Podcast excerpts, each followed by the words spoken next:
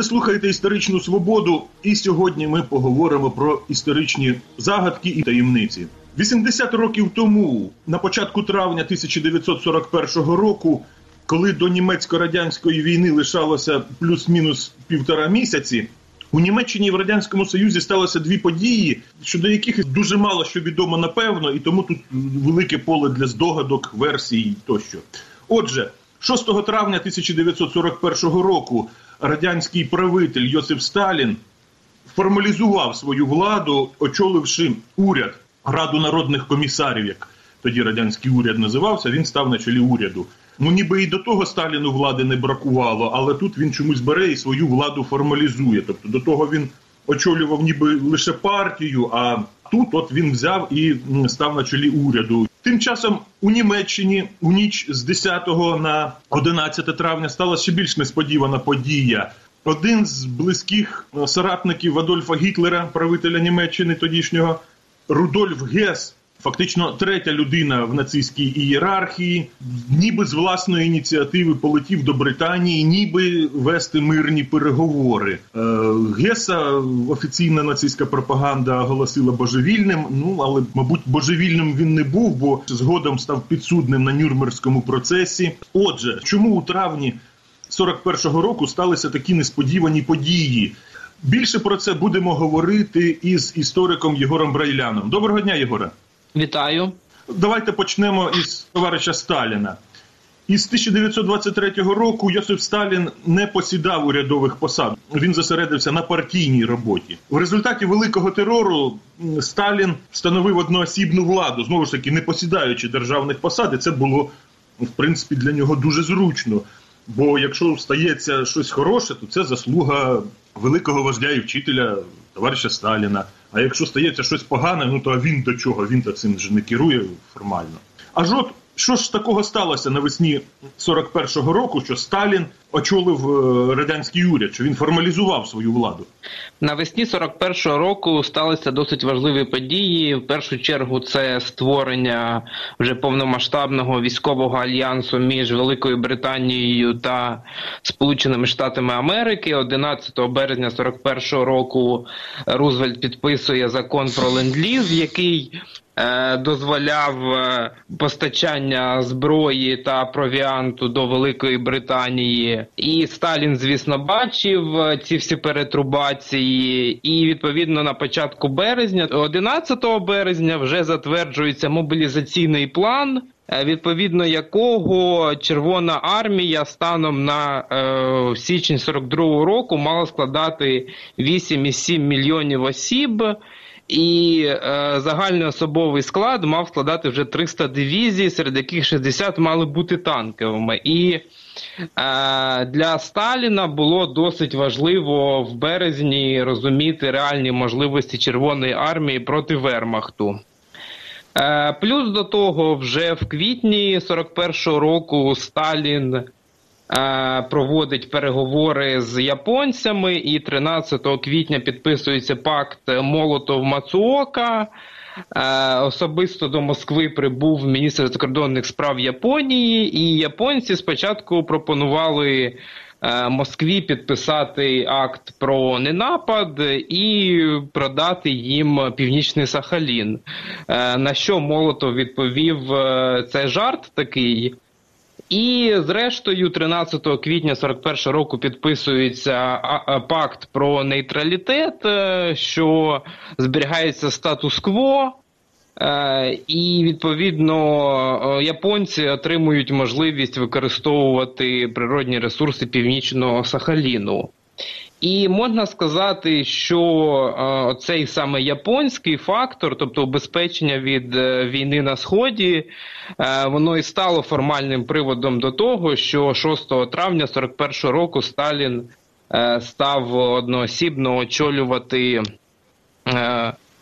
Уряд, і відповідно для Сталіна вже на весну 41-го року стало зрозуміло, що велика війна досить близько, і треба очолити уряд для того, щоб напряму спілкуватися з лідерами е, сильними світу цього, і відповідно Е, для Сталіна було досить важливо отримати цю посаду, щоб не було ніяких проблем на переговорах. Тобто Сталін тепер хотів уже бути е, на чолі переговорів з лідерами світу.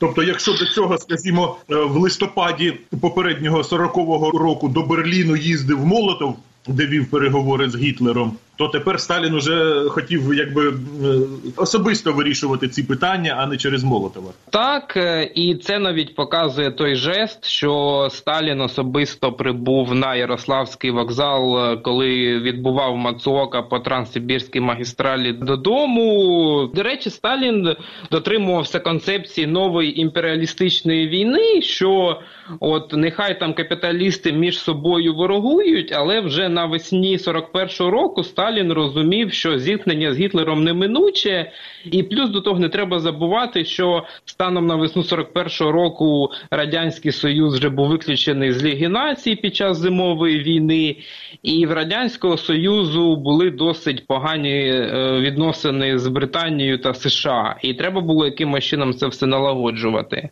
А як на оце прем'єрство Сталіна реагували за кордоном? От власне в Берліні, у Вашингтоні і в Лондоні? Е, в Берліні Йозеф Геббельс, міністр пропаганди Третього рейху, зробив все можливе, щоб не вказувати цю сенсаційну новину в німецьких медіа і максимально нейтралізувати цю новину для е, Лондона і Вашингтона. Ця новина була скоріше нейтральною, тому що вони розуміли, що Сталін є важливою фігурою для того, щоб якимось чином воювати з Гітлером. Звісно, ні про який союз тоді не йшлося. І е, вся і британська і американська преса говорили, що це е, нове, що це нова роль Сталіна. Тобто фактичні речі отримали формальний вимір. А от, до речі, спільники Сталіна у своїх спогадах е, нічого не казали постфактум, для чого Сталіну було це прем'єрство. Для тих людей, які очолювали Сталіна, це означало те, що Сталін хотів е, сам спілкуватися зі світом. Для цього не потрібні посередники, які можуть щось не так зробити. І досвід листопадових переговорів 40-го року Молотова в Берліні це показав і переговори з японцями. Це показали. І ще тут було досить досить важливо, що незважаючи на це все, е, радянський союз продовжував допомагати Німеччині економічно. Тобто, за квітень 41-го року було перевезено 208 тисяч тонн пшениці, 90 тисяч тонн нафти і так далі, і тому подібне. Тобто, Сталін грав у довгу гру. Отже, прем'єрство Сталіна це крок підготовки до участі радянського союзу в Другій світовій війні. Саме так. Давайте тепер перейдемо до другої, е, ще більш загадкової події. У ніч з 10 на 11 травня Рудольф Гес, третя людина в нацистській ієрархії. Чому третя?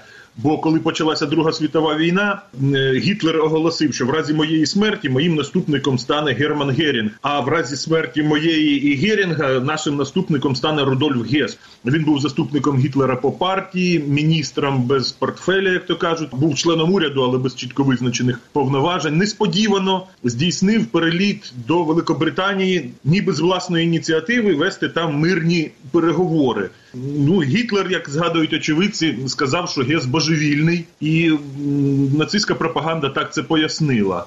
Ну мені здається, що по-перше, як я вже казав, раз його судили на Нюрнберзькому процесі, отже, він був визнаний осудним. Ну крім того, мені здається, що божевільному не так просто керувати літаком, причому в доволі складних метеоумовах все це відбувалося. Що зараз можна сказати? Це вчинок божевільного був. Це була відверта авантюра однієї людини. Чи є підстави говорити про реальні мирні переговори? Самого початку цієї події головною інтерпретацією стало те, що е, у Геса дійсно була таємна місія щодо таємних переговорів нацистів з Британією для того, щоб спільним походом е, вдарити по радянському союзу. Однак. Е, на початку 90-х років було прилюднено достатньо багато архівних документів, 18 тисяч сторінок архівів з Національного архіву Великої Британії, які показують, що це була особиста авантюра Рудольфа Геса. І тут треба розуміти, що Гес був людиною, яка вірила у знаки, символи. Він е, консультувався з астрологами напередодні того, щоб полетіти до Британії. І, е, до речі, після того, як Гес полетів до Британії. Гітлер е, відправив цих всіх астрологів до концтаборів, і так само було піддано репресіям всіх ад'ютантів Геса. І е, зрештою зараз вже складається все на те, що Гес е, самостійно хотів вчинити цей крок.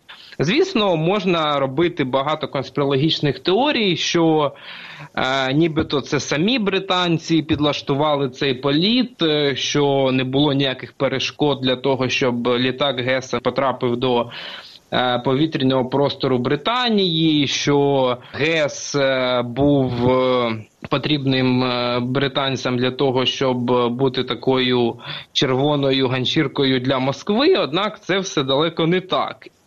Коли е, Гес приземлився, тобто розбився в 30 милях на південь від Глазго, його направили до шпиталю в Глазго, і його 13-15 травня допитував сер Айвон Кіркпатрік, тобто це колишній секретар посольства Британії в Берліні.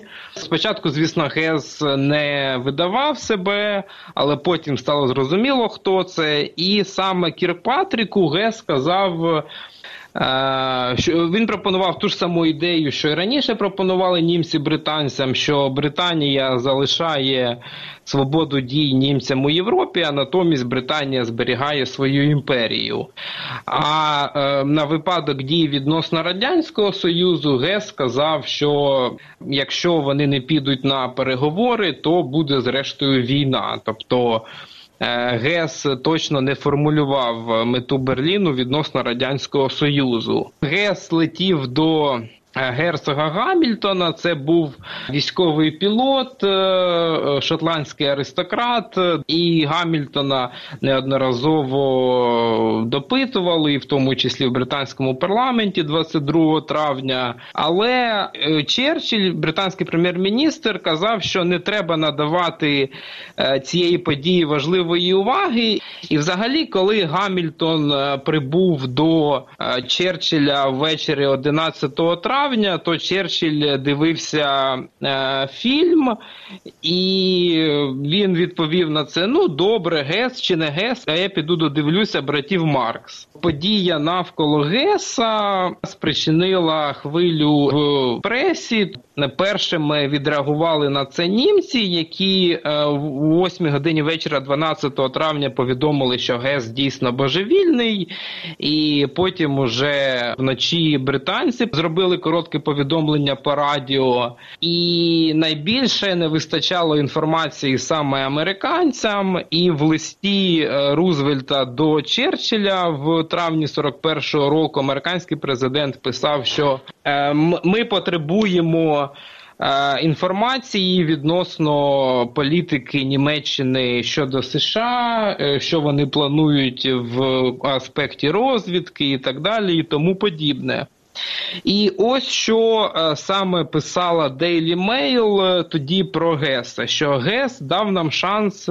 Цього життєвого періоду тут в наших руках є людина, яка знає найближчі секрети нацистів, е, нацистських військових планів, слабкі сторони німецької зброї, думки Гітлера проти Сталіна, Франко та Муссоліні.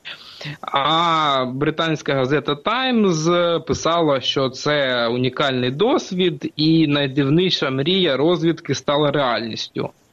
Е, радянська реакція на е, політ Геса була Е, негативною, і радянський союз думав, що ГЕС полетів до Британії саме для того, щоб розпочати війну проти радянського союзу, е, і е, навіть британський посол е, сер Стефорд Кріпс був нездатний цьому завадити.